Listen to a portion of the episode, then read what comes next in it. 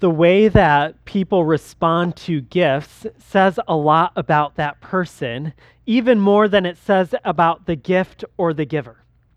So imagine the five year old on Christmas who's angry because he got a smaller toy car this year than he got last year. Or imagine the teenager who's bummed out because he got the old family car instead of the brand new one that dad's driving around now. Well, the way that we respond to the gifts that we receive says something about us. And in fact, it changes the relationship that we have with the giver of the gift.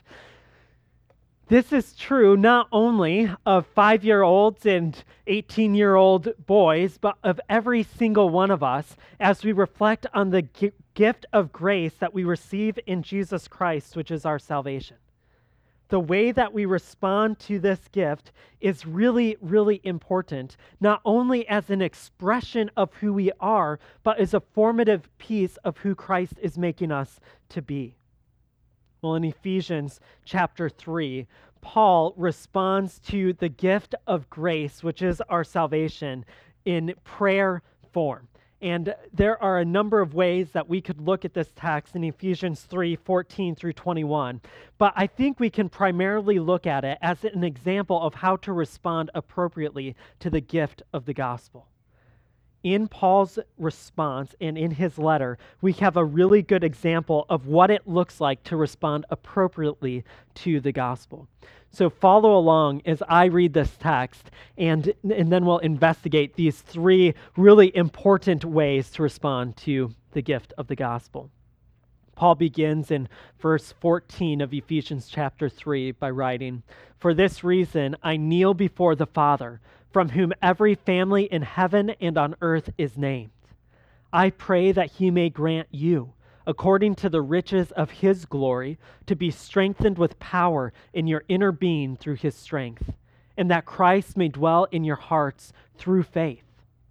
I pray that you, being rooted and firmly established in love, may be able to comprehend with all the saints what is the length and width and height and depth of God's love and to know Christ's love that surpasses knowledge, so that you may be filled with all the fullness of God. Now, to him who is able to do above and beyond all that we ask or think, according to the power that works in us, to him be glory in the church and in Christ Jesus to all generations, forever and ever. Amen. Paul responds to the articulation of the gospel first by humbling himself. And we need to humble ourselves in response to the gospel. He begins in verse 14 by saying that for this reason, and if you are looking at the text, you see this exact phrase at the beginning of chapter 3 and verse 1, where he says, For this reason, I, Paul, the prisoner of Jesus Christ. And then he got into this big parenthetical paragraph that was a bit of a digression from his original thought in responding to the gospel, and now he picks up again with it here. He says, For this reason, which is everything I wrote about, about the work that God has done in Christ to make a new people for his name, for this reason I bow before the Father, or I kneel before the Father. Well, in our Bible class over the last few weeks, we've talked a lot about what posture does and what it communicates. And this language of kneeling before the Father is nothing less than a posture of humility in response to the gospel. This physical posture that Paul takes on certainly isn't the only physical posture that's appropriate in response to the gospel or in, in prayers to God. Sometimes we pray with uplifted hands, sometimes with bowed heads, sometimes while we're driving in our cars. So, Paul's not prescribing the way to pray or the way to respond to the gospel, but he is showing us what humility in response to the gospel looks like. And here, very literally, he kneels in prayer before the Father. This is an appropriate posture to the gospel. Now, he describes this Father as the one who names every family in heaven and on earth. And this is really confusing if you stop and think about it for a minute. What does it mean for God to name every family in heaven and on earth? And what we have here is one of these complicated translation issues that is tough to work with. But if you if you look at a handful of Bible translations, many of them translate this phrase every family in heaven and on earth. Well, I, I can't make the argument here, but I would love to if you want to talk afterwards. But I think it would be better translated the whole family in heaven and on earth. So the verse would then be rendered For this reason I kneel before the Father, from whom the whole family in heaven and on earth is named. And this forges a connection with Paul's writing in chapter 2, where he identifies both Jew and Gentile as the household of God. Throughout chapter 2, Paul has argued that God is doing something new where he takes Jews and Gentiles together in Christ as the new humanity and he puts them in God's household where Christ is the Lord of the household. And, and this word that's here rendered every in the Christian Standard Bible earlier when it's talking about the, the whole group, the whole temple, it, it's rendered whole. And I think that's the idea here. Paul is trying to say, I am kneeling before this Father the one who has orchestrated the whole plan of redemption and who's named every individual into his family who come to Christ. Those who are alive on earth now and those who have gone on in heaven who sit in the heavenlies with Christ. I kneel before that Father, the Father of the household on heaven and on earth. The, this naming language connects to Genesis and creation, where um, God names the new humanity or that He created there, and then that Adam now names the animals. Well, here there's a naming of the new man of Jew and Gentile in Jesus Christ. So this confusing verse that we can't make much sense of, I think makes a lot more sense if we understand this is the whole family in heaven and on earth. And Paul is just saying, I'm kneeling before God the Father who's made a household for his name, who's made a people for his name in Jesus Christ. And before that Father, we kneel too. We take on a posture of humility before the Father, or at least we should. Now, there are reasons that we don't humble ourselves before God. And, and there are other postures that we take, there are other attitudes that we take on that actually sabotage the humility that we ought to have before the Father. And I want to just explore three potential sabotaging attitudes that would keep you from humbling yourself before God as we strive to follow in Paul's example here, as we seek to imitate him as is appropriate. The first attitude that would sabotage our humility before the Father is an attitude of apathy and forgetfulness.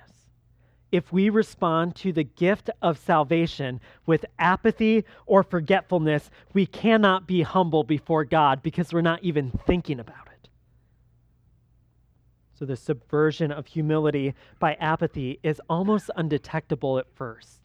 This slowly erodes at the humility and thanksgiving and gratefulness that we ought to have in response to the gospel. And it can really be described as a kind of practical atheism.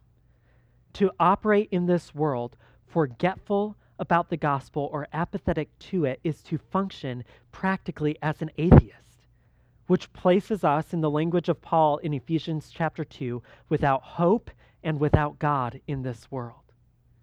So I want to encourage you to reflect on and think on the gospel regularly and do whatever it takes to remember the gospel and to respond with humility and joy and thanksgiving.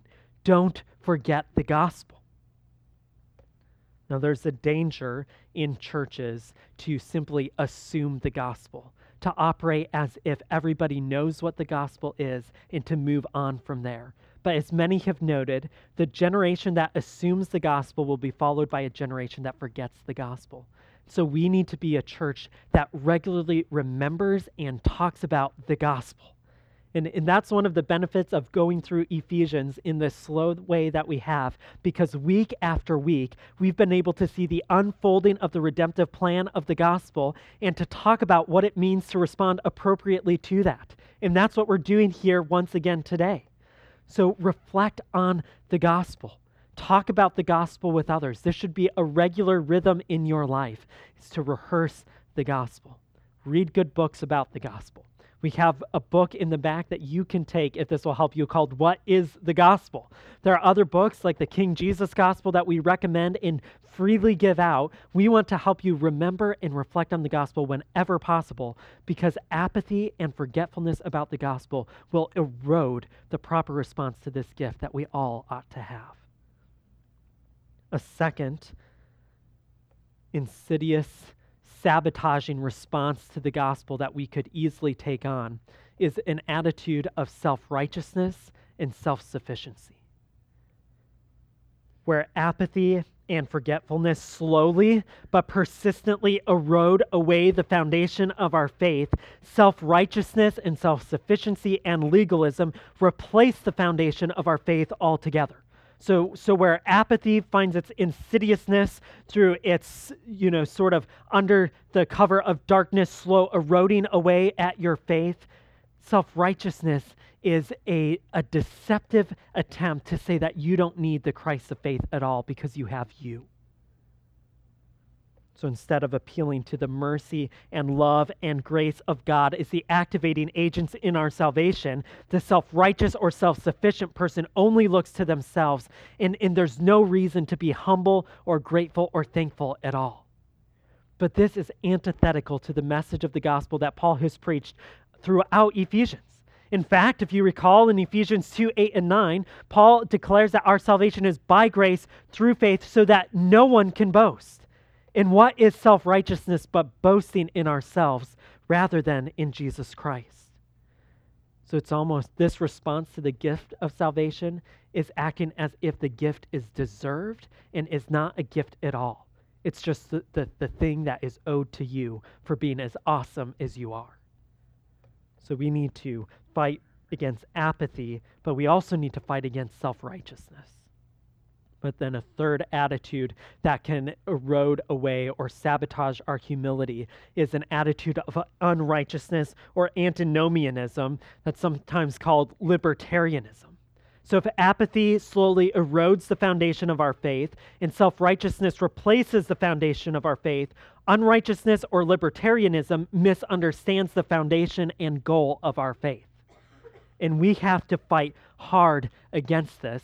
In, and one of the biggest challenges, I think, especially for a church like ours, where many at some point of in your life were connected to an institution or a church that would identify or be identified as legalistic or something like that, there's this response of swinging the pendulum to say, I don't want to be a legalist, so I am going to have nothing that, that even sniffs of legalism in my life, which means I don't care about the commands of Christ.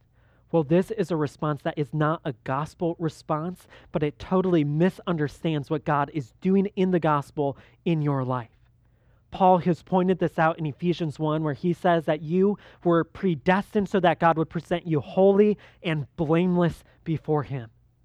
That this is where in Ephesians chapter 2, Paul says that you received this gift, not by works that you have done, so you can't boast. So Paul crushes self righteousness on the one hand, but then he immediately says, so that you will be a new creation in him who does good works. You were created for that purpose. So it crushes unrighteousness or antinomianism on the other hand. So in each one of these along the way, Paul, Paul has attacked every one of them. So, so this is not just an arbitrary list of things that might sabotage humility, but things that Paul has addressed throughout the letter. And so I think we need to pay attention to these things and we need to try to detect them in our lives. So we need to humble ourselves before God. So, so what do you do when you detect these things in your lives? First, you need to connect to the community of faith. Paul has emphasized throughout this letter that your salvation is not a private affair, but a corporate reality. So when you start to experience things that are going to erode away the foundation of your faith or cause you to respond inappropriately to the gospel, you need the community of faith. Now, I mention this all the time because I think it's so helpful. But this guy, Dietrich Bonhoeffer, talks about the Christ in the other person being stronger than the Christ in me. We need one another and we need to cling to one another as we cling to Christ and as a means of clinging to Christ. But then, second, you need to pursue humility with all of the intentionality that you can. And I think that this can include literally kneeling before the Father, confessing your sin, and appealing for His grace in your life. We talk often about physical posture as something that expresses something in you, but you don't have to feel humble or be humble to kneel is an expression of humility. Sometimes you need to kneel before the Father so that humility is formed in you from the outside in as you recognize your true standing before God. We, we need to find a way to humble ourselves, and I think we can follow Paul's example here by kneeling before the Father. So, how do we respond to the gospel? Number one, we need to humble ourselves. We need to humble ourselves before the Father. But then, number two, we, we need to pray for others. We need to pray for others. And in, in this section, there, there's a sense in which we need to pray for ourselves. But as we get connected to the community of faith, as the gospel adds us to Christ's people, we now have an outward focus that cares about the concerns and the needs of other people. And Paul, in this section, in these few verses, gives a really good example of what it looks like to respond to the gospel in prayers for the community of faith who've been redeemed by the gospel. And he gives four things to pray for first, power through God's Spirit, second, Christ indwelling present. Third, knowledge of redemptive love. And then fourth, God's filling presence. So we'll look at these. I'm going to read this whole text and then we'll jump back and look at them individually but they're highlighted there for you on your screen so you can see these major requests. He writes, I pray that God may grant you, according to the riches of his glory, to be strengthened with power in your inner being through his Spirit, and that Christ may dwell in your hearts through faith. I pray that you, being rooted and firmly established in love, may be able to comprehend with all the saints what is the length and width and height and depth of God's love and to know Christ's love that surpasses knowledge, so that you may be filled with the fullness of God. So, so I'm looking at this prayer of Paul as a really good model and example of how we ought to pray for one another as gospelized, gospel changed people. And we first pray for one another for power through God's Spirit. So, Paul's prayer is for Christians to receive power from God through the Holy Spirit that's demonstrated in the resurrection of Jesus Christ. And he talks about this power being experienced in the inner being of the person. And this is instructive for us as we start to learn how to pray for each other as a gospel community. And that's for God's power to be experienced in the inner being. Now, there are certainly texts in the New Testament that call us to pray for one another as we experience sickness and um, crises and poverty and all of these other things. But it's interesting to me that throughout Ephesians and most of the New Testament, when we are called on to pray for God's power in the life of a person, it's with respect to the inner being. So I'm not saying that it's wrong to pray for your church when you hear of backaches and struggling bank accounts pray for those things. But I, th- I think that as we recognize and respond to the gospel, it places us at a certain place in redemptive history and in the timeline of God's redemptive work, where the major goal of the gospel in the already not yet that we're in is not a flourishing bank account and, and physical health that will never end. We, we understand, as we've talked about in previous weeks, that Christians suffer, and it's through suffering that we rise victorious in Christ, and ultimately that suffering is in death. And that's instructive for us as we pray for one another.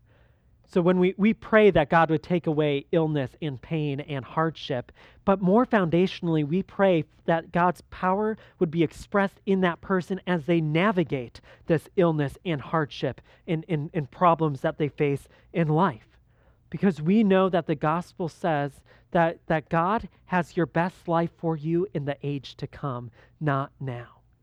So, so we pray when there are challenges, but ultimately we pray for a cultivation of spiritual fruit and personal holiness and Christian unity and the resurrection power in the inner being that makes itself known through suffering. This is because the gospel has promises connected to those things. It doesn't have promises connected to your bank account, it, it, doesn't have a promise connected to your cancer.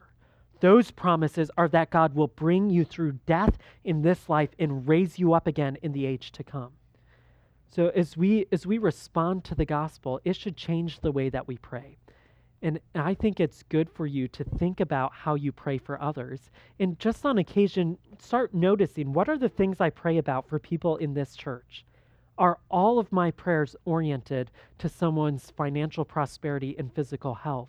Or am I praying for God's resurrection power to work in their inner being to transform them from being dead in sin to alive in Christ?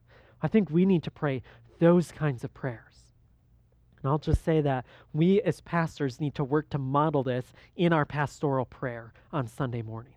We, we look at that prayer as something that models how you ought to pray for this assembly and for one another. So know that as pastors, we're trying to work on this and think about it and to have minds that are shaped by the hope of the gospel and not minds that are shaped by the, the hope of this life in the, the, the American dream.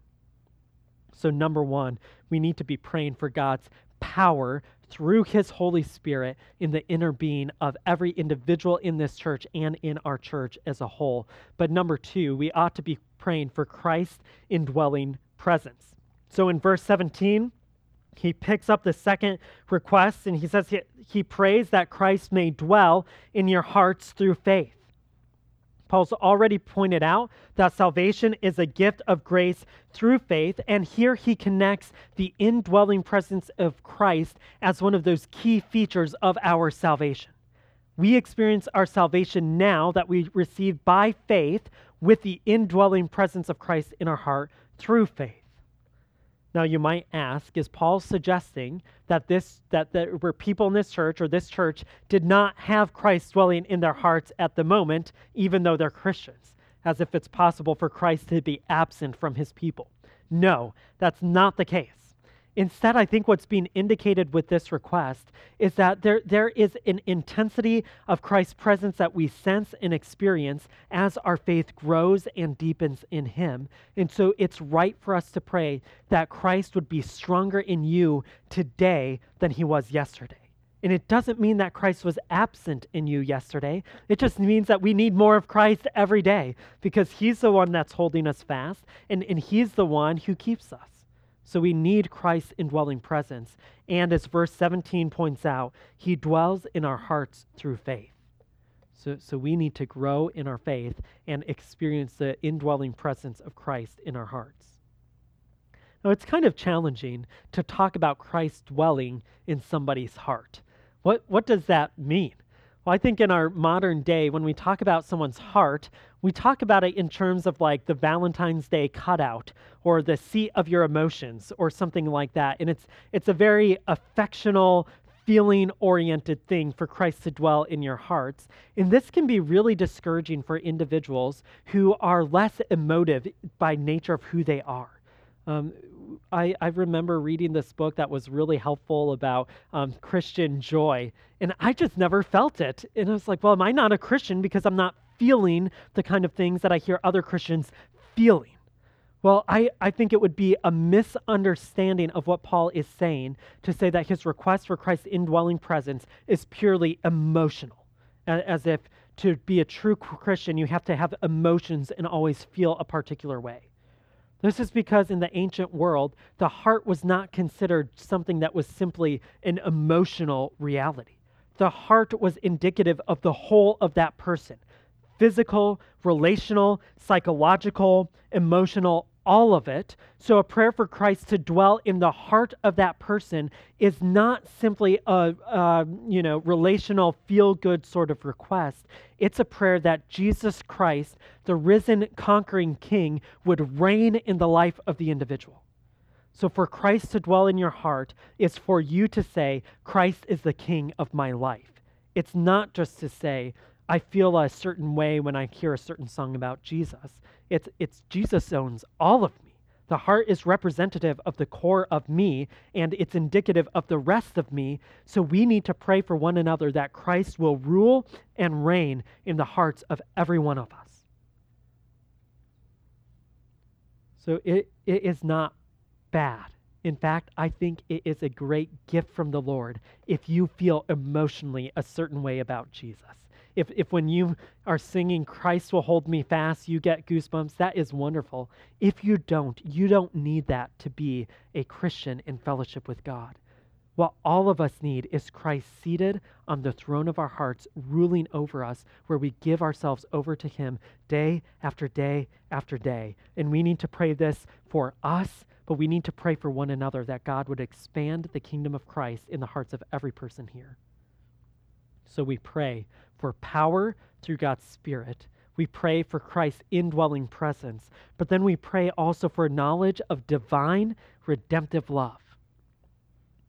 He writes in verse 18, picking up with his third request I pray that you, being rooted and firmly established in love, so your salvation is because of Christ's love. So remember that phrase in Ephesians 2 that, that you are dead in sin, but God, being rich in mercy because of the great love with which he loved us. So you've been rooted and grounded in love. You only have life because of God's love. So here's the request I pray that you may be able to comprehend with all the saints what is the length and width and height and depth of God's love, and to know Christ's love that surpasses knowledge. So here he brings together God's love and Christ's love, not as if they're separate kinds of love. God displays his love in Jesus Christ, and his prayer is that you who are rooted in God's love would come to know the love of God that is unknowable. It, it's one of these prayers that's like, it's being answered, but it will never be fully answered because there's always more to be answered. And that's, that's an, a wonderful prayer, isn't it? Have you ever been tempted to think, I've reached the end of God's love in my life? Or have you ever talked to a church member who feels like God doesn't love them or doesn't love them anymore? Well, th- this is the kind of prayer we should be praying for one another that we would come to know the boundless breadth of God's love. And, and that's one that you never need to stop praying for somebody. You keep praying that over and over and over again. And I, I, I think sometimes we can react to uh, this idea that our world grabs onto that says God is love and love is God, and we start to act as if God doesn't have love anymore. In in a right like grading against the, the culture's definitions of love and these other things, we can wrongly start to minimize the boundless love of God. I think we need to talk about God's love way more often than we do.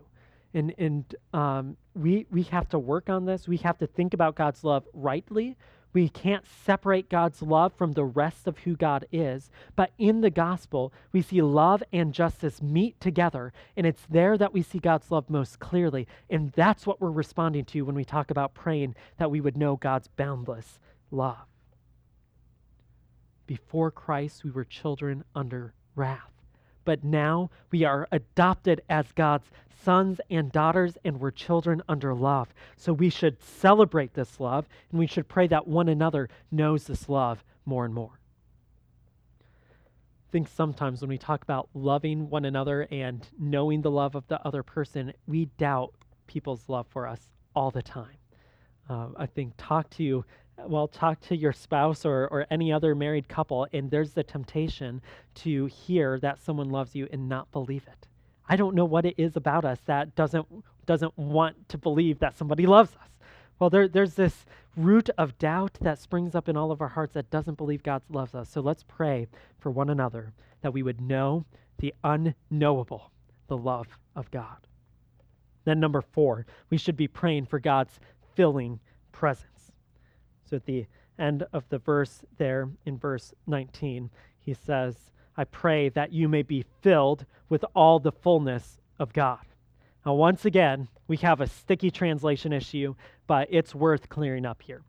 If, if you're looking at the Christian Standard Bible, the text says that you, you need to know the love of Christ so that you will be filled with all the fullness of God. So you need to know Christ's love that surpasses knowledge so that you will be filled with all the fullness of God. And it makes it seem as if until you know the unknowable love of Christ, you won't be filled with the fullness of God. It's almost making this second statement um, dependent on the first. So the first is a prerequisite to the second. And in the word that's translated here, so that, everywhere else in this text is translated that. And, and those are different things. I pray that, or I want this to happen so that the other thing happens. And in all fairness to our Bible translators, this is challenging to know what to say. And I think we need to read different translations. And as we see them disagreeing, we approach it with humility, saying, we don't know always which one it should be. Uh, but as we look at this text, I think it makes far more sense to say that we are always growing in the love of Christ, and there's not some certain knowledge that we have to hit before God indwells you and indwells the church.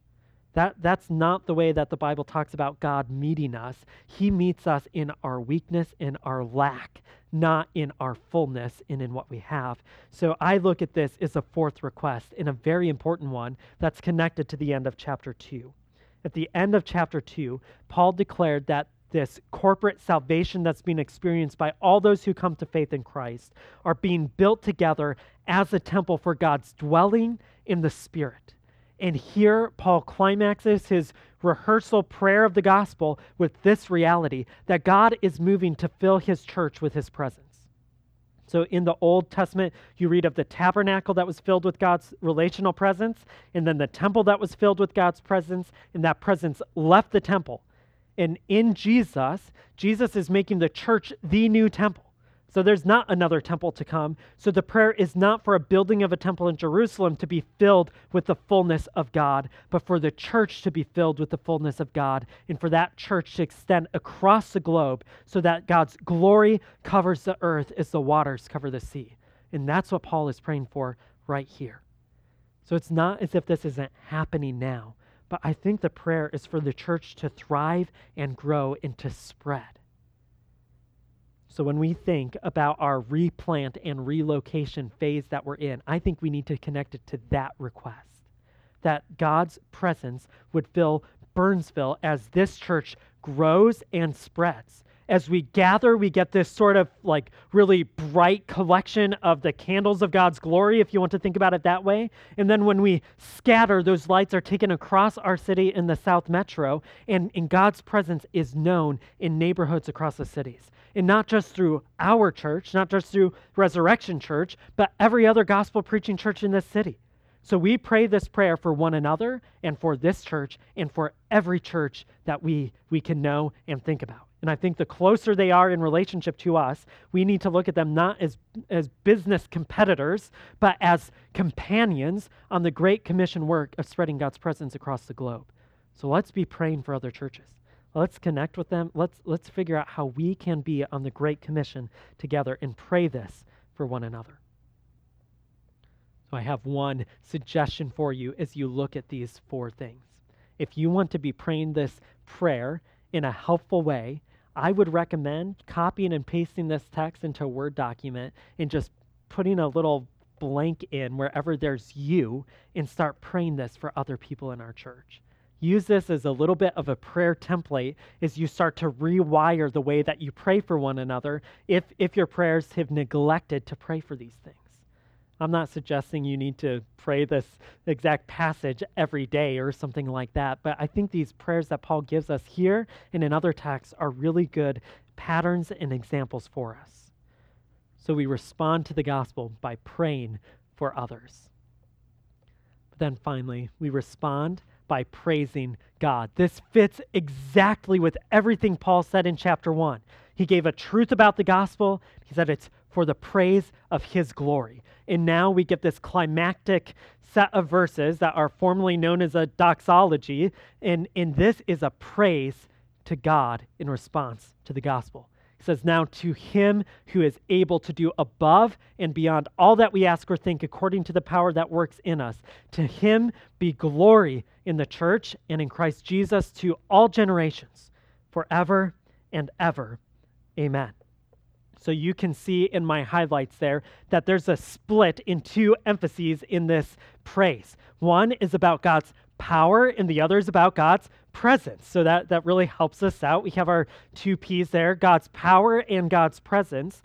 When we look at that first phrase, now to him who is able to do above and beyond all that we ask or think, we, we sometimes apply this to those backache and bank account kinds of prayers to where we, we start to appeal to the God who can do above all that we ask or think to give us the biggest home in our neighborhood or, or to give us the nicest truck or, or whatever your what, whatever would be whatever that thing is for you we can start to say you know, I believe in the God who can do more than I could ever ask or think. So I'm I'm I'm looking at this, you know, townhome that I, I might buy, but I believe there's a God who can give me a mansion instead, even though I can't imagine it. I, I think that that's a misunderstanding of what's going on in this text and one that we fall into quite regularly. But, and, and maybe not in as dramatic and a silly way as I just illustrated, but, but I think we do this all the time we start to attach the gospel power and the gospel promises to the kinds of things that are temporary and passing away in this life. And it distorts not only our prayers, but also our praise to the God who does give these things on occasion. So we need to be thoughtful about the way we employ these phrases, whether in our prayers or in our praise to God, and realize what Paul is actually doing here if you go back home and read Ephesians 1 and 2 and 3, there has not been an iota about physical flourishing or prosperity in this whole text. If anything, there's been an emphasis on the suffering and the ironic victory that comes through death. So when we pray to the God who can do more than we can ask or think or imagine, we are talking about the resurrection power that's made known in the church and in Christ Jesus. The upshot, though, is that this is what we appeal for when we pray for these requests that we just looked at in, in the middle section. When we pray for God's power and for Christ's indwelling presence, and when we, we pray for one another, when we pray for God to fill the church and expand across the globe, we pray to the God who can do more than we could ever ask or think. And, and we can apply that to so many parts of our lives whether that's a sin struggle that you're working through or the growth of a church plant like our own or another, we appeal to the God who does more than we could ever ask or think. But then when we see him do more than we could ever have imagined, we need to praise him for it. And we need to do it clearly and without any boasting on our part because we couldn't imagine or ask or think for that to happen. And, and while we might be tempted to think, well, it's rare, really rare that God does that, start reflecting on what God has done in your life start reflecting what God has done in this church. For those of you who just joined us from other churches, think about what God has done in those churches.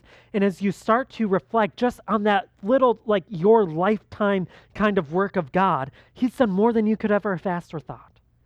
And then expand outward and hear from other Christians and read about God's work and, and read the Bible. And God does more than you could ever ask or think. So praise Him for it one of the things that he has done beyond what anyone could ever ask or thought is move his indwelling relational presence from being isolated to a temple to a people. One of the things he did that no one could have ever asked or thought was for Christ to come and tabernacle among us, to make his presence known among us so that God dwelt with men in the incarnation. And I think that's what Paul has in mind when he shifts from the one able to do more than we could ask or think to, to him be glory in the church and in Christ Jesus. This word glory is one that is used in a variety of ways, and it, it communicates like weight or heaviness, but really it communicates presence. It, it communicates God's presence. So when we say, To him be glory in the church and in Christ Jesus, I think we could paraphrase it and say, You know, to, to him, or may he be known and made big in Christ and the church forever. May his presence be felt in the church across the globe in every age. I think that's, that's what's being said here. Clearly, God's power and glory have been made known in Christ. And Paul pointed to this in Ephesians chapter 2 when he said, or in Ephesians 1, when he said that the power of God was made known in the resurrection of Christ. So, so that's that piece. But his power and glory is being known in the church, who is now his temple. There's been a movement from Jerusalem temple to, to a sacred place to sacred people. And, and Paul is praising God for that. And we need to do that as well there's this commentator, a guy named Frank Thielman, whose summary on this whole text I think is helpful and encouraging and fitting. So I'm going to read this paragraph to you. Paul firmly believed that the God who was powerful enough to bless his people with every spiritual blessing, to save them from the power of sin and the devil and the flesh, to reconcile them to one another and to himself, to employ them strategically in this age old plan for the universe, to reveal this plan to them, and to strengthen their downcast inner selves with a knowledge of the vast expanse of Christ's love for them. This God would receive glory forever in the church that he had created and in the Christ through whom he created. That's the God we worship, and that's the God whose gospel we are responding to. So let's pray that God would help us respond to the gospel rightly, that we would humble ourselves, that we would pray rightly in a gospel way for others, and that we would then go on to praise the God of the gospel.